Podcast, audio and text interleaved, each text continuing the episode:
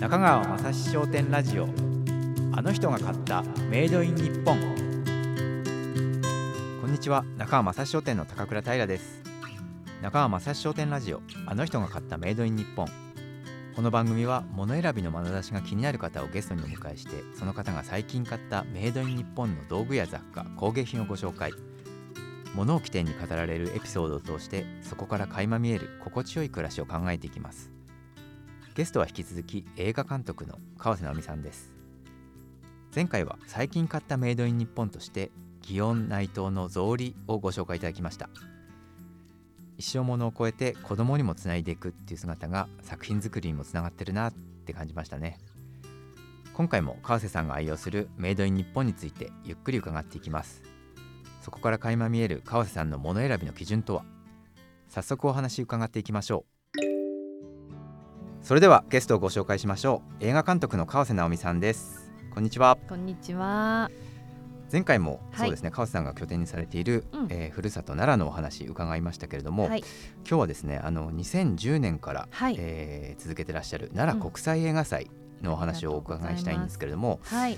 こちらの設立のきっかけとか経緯とかってあ伺ってもいいですか、えっとですね、2007年にはい。私、あのもがいの森というええ。奈良市は田原という地区ではい。撮影をした、あのー映画がうんうん。カンヌでグランプリを取りましすて、ごいですね。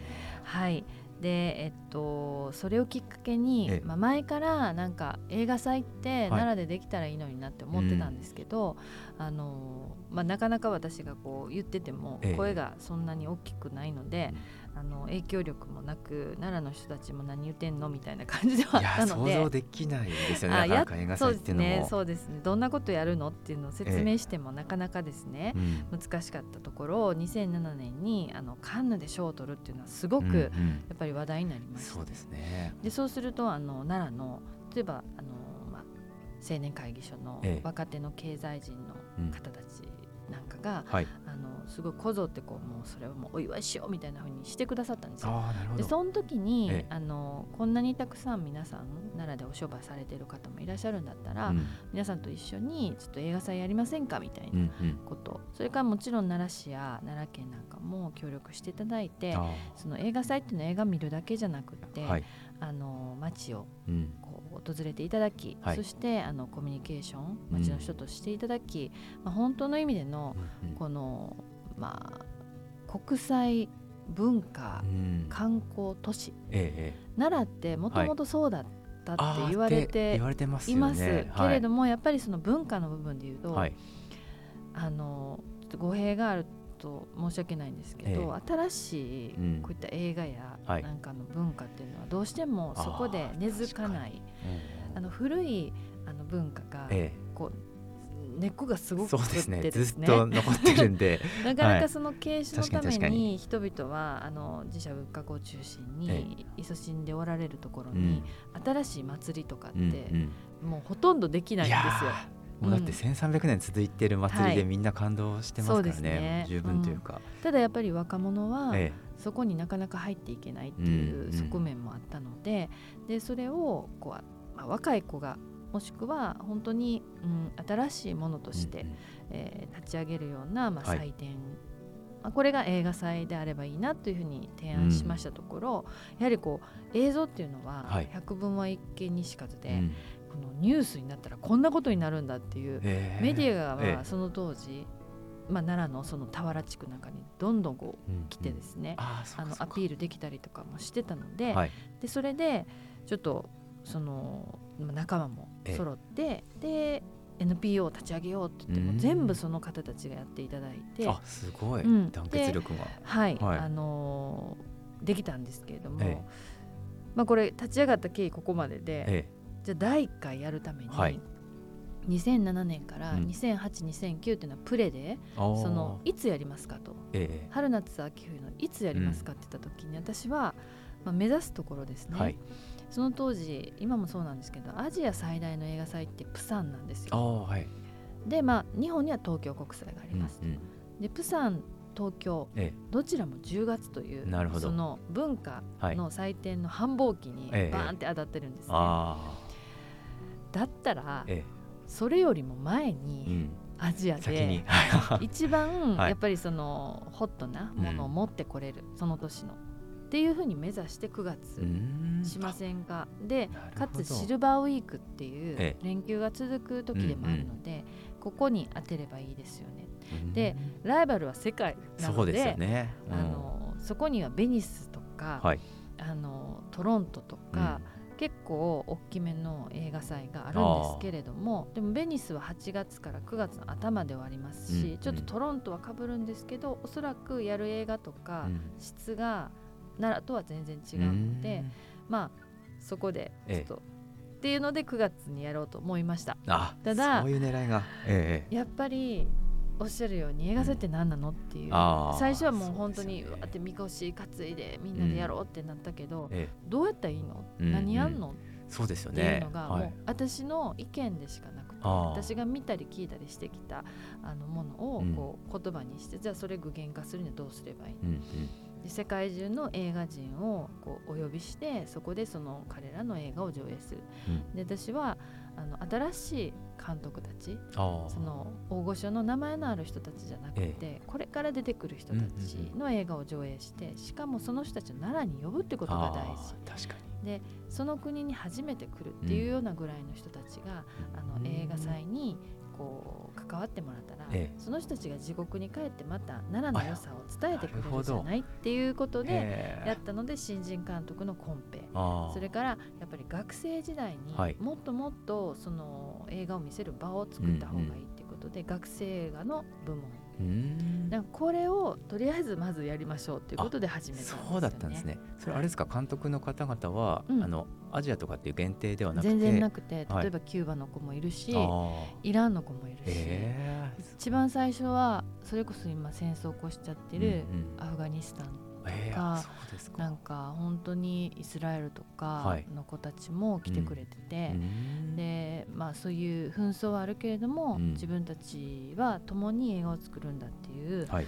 なんかそういう子たちもいて、世界のはい。若い子来た時にええ。何て言ったかっていうと、うん。自分たちはもうお金もなかったからボランティアが本当に支えてくれてる映画祭、うん。今でもそうなんですけど、にかくおもてなし力が強くて日本人って。えみんなに喜んでほしいから、えうん。あのもう鬱陶しいよっていうぐらい アテンドするんですよ。あ。そうなんですね。そしたらええ。世界中映画祭回ってるけど、これだけアテンド力のある映画祭は、あのないうーん。評価あですね。ね。だからその当時だからおもてなしのーうんうん。日本のおもてなしのクオリティの高はいはいさっていうのはすごい評価あされてましたーね。うんうんじゃあ結構みんな楽しんで帰っていただくっていうか、奈良が好きになっていくっていう感じですかね。すね。はい。今年はあれですかね9月はい。にもう第8回になるんですね。なりますね。2年に1回なあので、2年に1回ですね2010年から始めて、はい。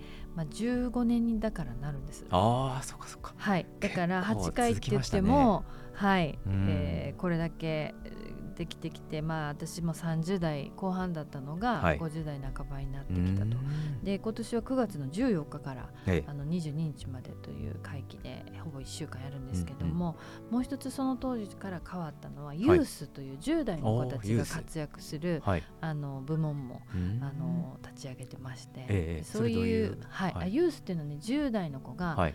映画を作る部門と映画を見て審査する部門と、ええすごい。えーはい面、これは。ちょっとあの珍しいです。うん確かに。で3つ目は映画を宣伝する部門。ん映画っていうのはやっぱりそのえ作る見るはい。そして見せるっていうのは魅力の見うんね。うん。あなるほど。そうでこういうのがそ整ってないとはい人って見てくれないから、うんうん。映画作っても作るワークショップはいくらでもあるんですけど、ええあだけどやっぱ見る目を養うだったり、うんうん。そしてその宣伝をする確かに確かに。その良さを伝えるっていうことはうんなかなかねワークショップとしてないのでこれをこうやってるんです。はいそれすごいですね。10代からそはいの目を養えるっていうのは。そうですねうんでまた私たちはそこで一番大事にしてるのは、はい大人の価値観を押し付けない。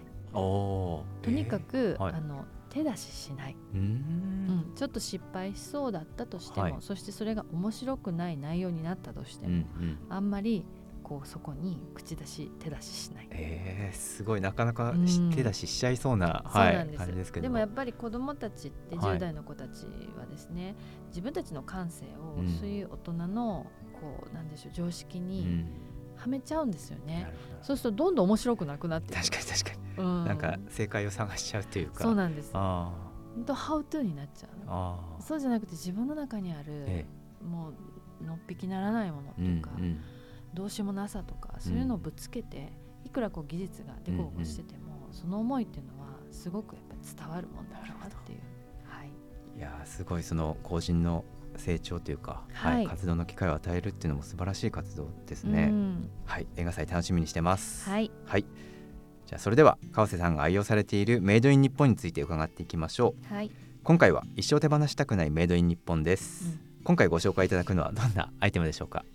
はい、えっとちょっと先週のはい。放送でもちらっと言ったんですけど私奄美大島がええ。ルあーツそうでしたね。なので、はい。えっとここで撮った映画が、うん。あのあるんですけれども、はい。その映画もカンヌに行きまして「二、つ目の窓」というタイトルなんですけれども、ええ英語題が「スティル・ザ・ウォーター」っていうんですが、まあ、それの、えっとレッドカーペットで、えー着用したあこの白大島あの着物です。はい。はい、白大島っていうことははい、奄美大島で作られてそうなんです。うんあのお友達になった、はい。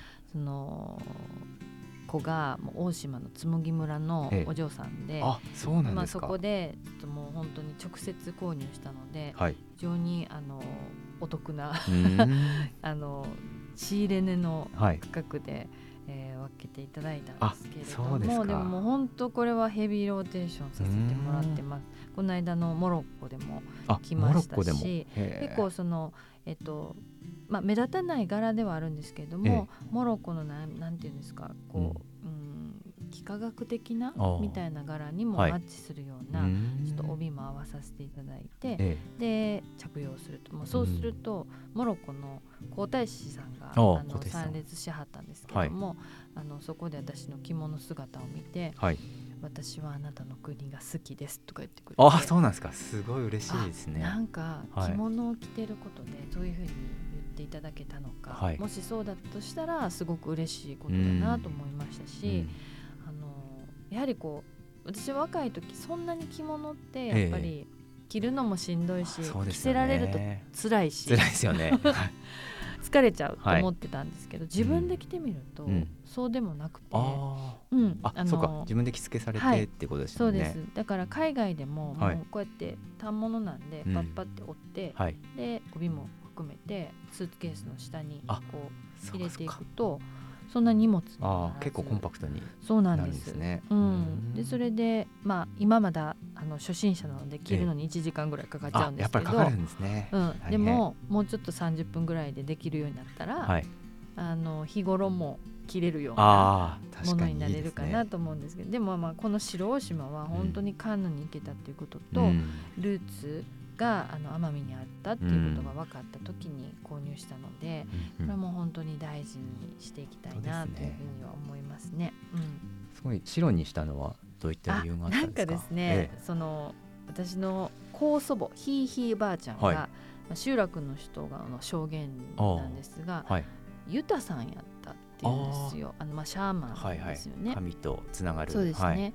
でまああの神事をやってたのか、あのそして集落の行事でも中心になって、はい。あの歌を歌ってるような人、うんうん。すごく明るい人、えーみんなとこうあの結を結ぶっていうか、うん。そういう人だったって。その人にすごく似てるって言われるあそうなんですか。よ集落のおじいちゃんがもう80ぐらいの人があなんか私のひいひいばあちゃんに私を間違って。ーえー、あなんか映画でもそういったシーンがそうなんです。あありましたよね。それリアルなはい。あそうだったんです出か来事を映画に昇華させたんですけどあなんか私会ったこともないー人ええええ。すごい。にこの多分シルエットが似てて、はい。ちょっと長身のうん。ほ面長の人やったんやってはい言って証言しはったんで、はなんかねそういうこうルーツで言うと、ユタ神様ってああ。あの神事する人って白いはい。服着るんですよね。あそうかそうか。うん。当時私結構黒目が多かったんです。撮影とかでもあんまり目立たないように、あなるほど。うん、するために。機能的にスタッフってはい。大体黒の、うんうん。服黒子っていうぐらい。そうなんですでもなんかそのまあ、えっと、当時集落にあるユタさんにはい。私見てもらったら、うん。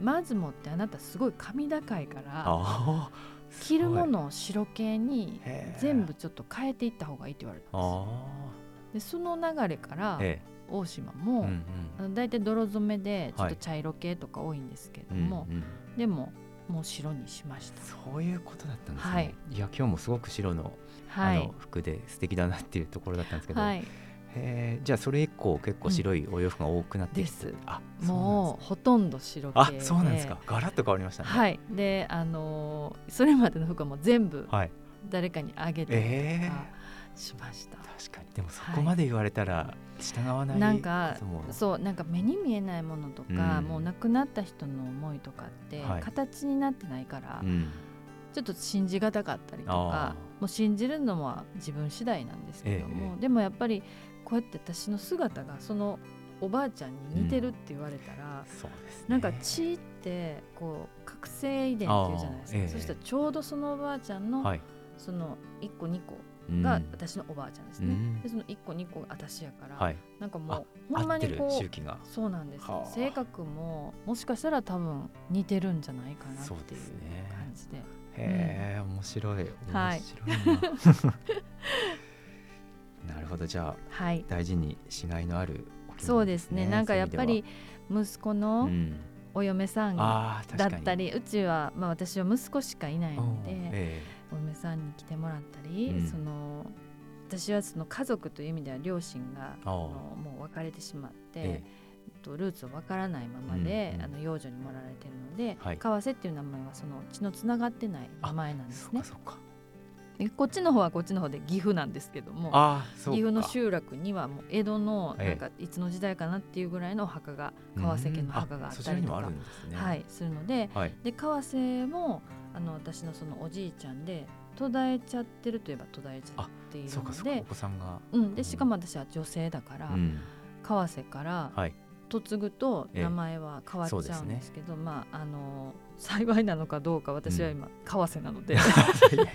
いやなるほど、ま、守ってらっしゃるというか、ね。はい、で息子も、まあ、あの為替としているので、うん、まあ、そこのお嫁さんっていうのに、うんうん、持ってもらったりとかするのはとても嬉しいなとも思いますし。